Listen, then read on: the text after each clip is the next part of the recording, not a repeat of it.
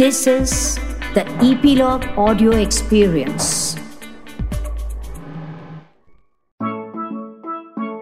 बच्चों, आपने कभी अमेजोन के जंगलों के बारे में सुना है? वे बहुत घने और रहस्यमय, यानी मिस्टीरियस हैं। और यह भी कहते हैं कि इन जंगलों में कुछ कबीले अभी भी हैं। कबीले का मतलब होता है कुछ लोग जो इनमें रहते हैं।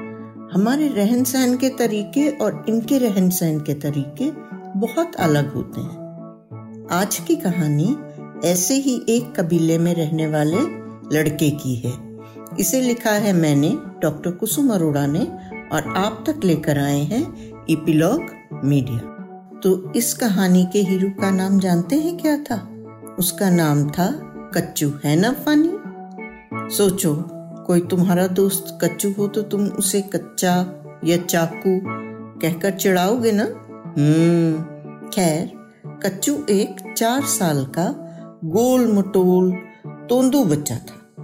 वह थोड़ा सा सैड रहता था क्योंकि उसे एक प्रॉब्लम थी।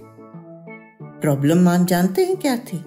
उसके कान नॉर्मल से डबल थे। सारे बच्चे उसे हाथी हाथी कहकर चिढ़ाते थे। इसीलिए कच्चू ज़्यादातर बच्चों से दूर रहता और अकेला खेला करता था। उसकी माँ ने उसे समझाया था कि भगवान से सच्चे दिल से जो मांगो, वह ज़रूर पूरा हो जाता है। इसलिए कच्चू रोज सोने से पहले भगवान से प्रार्थना करता मतलब प्रे करता कि उसके कान ठीक हो जाए। कच्चू की एक बड़ी बहन भी थी। उसका नाम था मिच्ची और वो आठ साल की थी। वह कच्चू को रोज कहती, तुम्हारे कान ऐसे ही रहेंगे, तुम बेकार में भगवान को तंग मत किया करो। कच्चू को मिच्ची बिल्कुल अच्छी नहीं लगती थी। उनकी रोज की लड़ाई से उनके घर वाले भी परेशान थे। कच्चू को घर में सब खूब प्यार करते।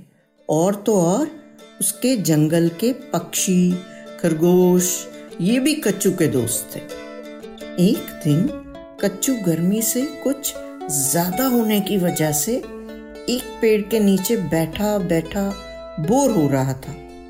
तो उसे किसी के उम, उम, की धीमी धीमी सी आवाज़ सुनाई दी।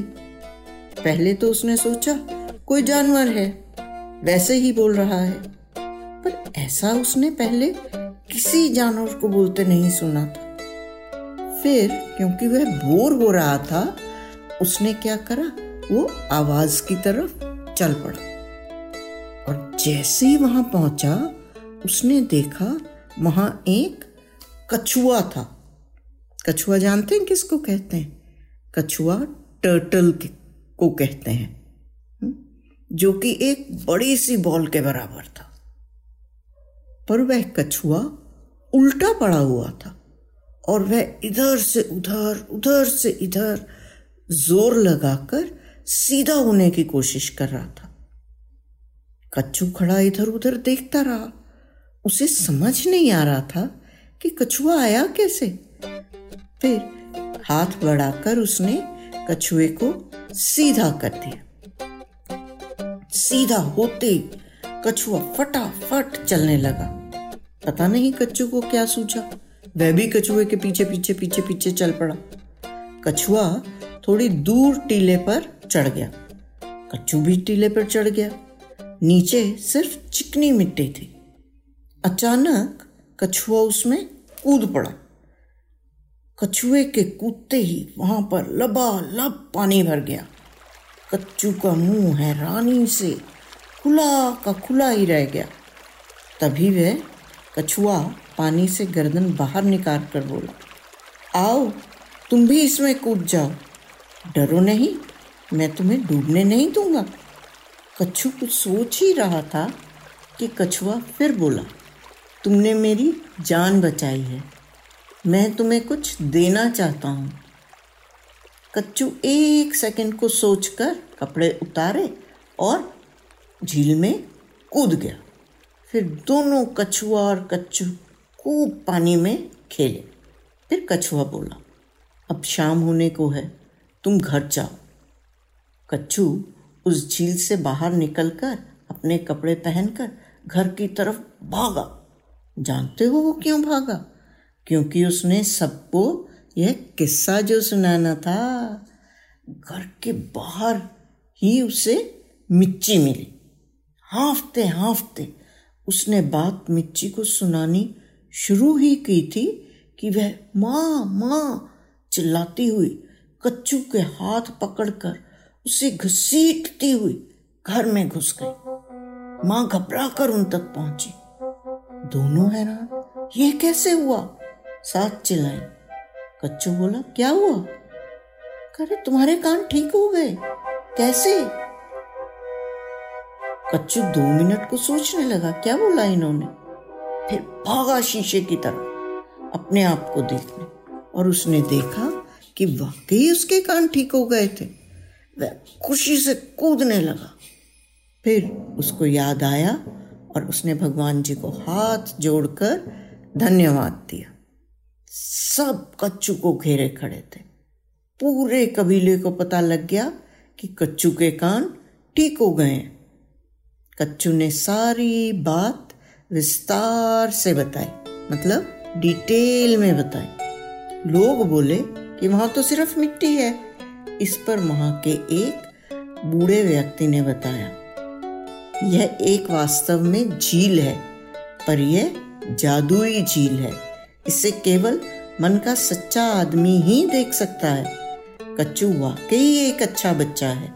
इसीलिए इसकी सच्चे मन से की गई प्रार्थना भगवान ने सुन ली। सभी झील देखने जाना चाहते थे और झील की कहानी भी सुनना चाहते थे। पर अभी झील की कहानी फिर कभी सुनाऊँगी तुम्हें। ठीक है बच्चों? तो बच्चों, ये आपने जाना कि यदि आप सच्चे मन से कुछ मांगेंगे तो वह हमें मिल सकता है। पर हमें खुद भी सच्चा रहना चाहिए। और यह हमेशा याद रखना कि सच ही सबसे बड़ी ताकत है। नन्ही दुनिया में कहानी सुनने के लिए धन्यवाद। प्लीज़ अपने कमेंट्स हमसे ज़रूर शेयर करें। हमें इंतज़ार रहता है। यदि आप एप्पल पॉडकास्ट यूज़ करते हैं तो हमें रेट करना ना भूलें।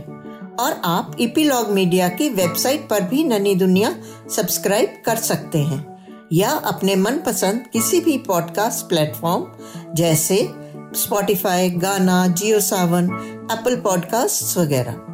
अपनी सब्सक्रिप्शन ज़रूर कंटिन्यू रखें, ताकि आपको नोटिफिकेशंस मिलती रहें।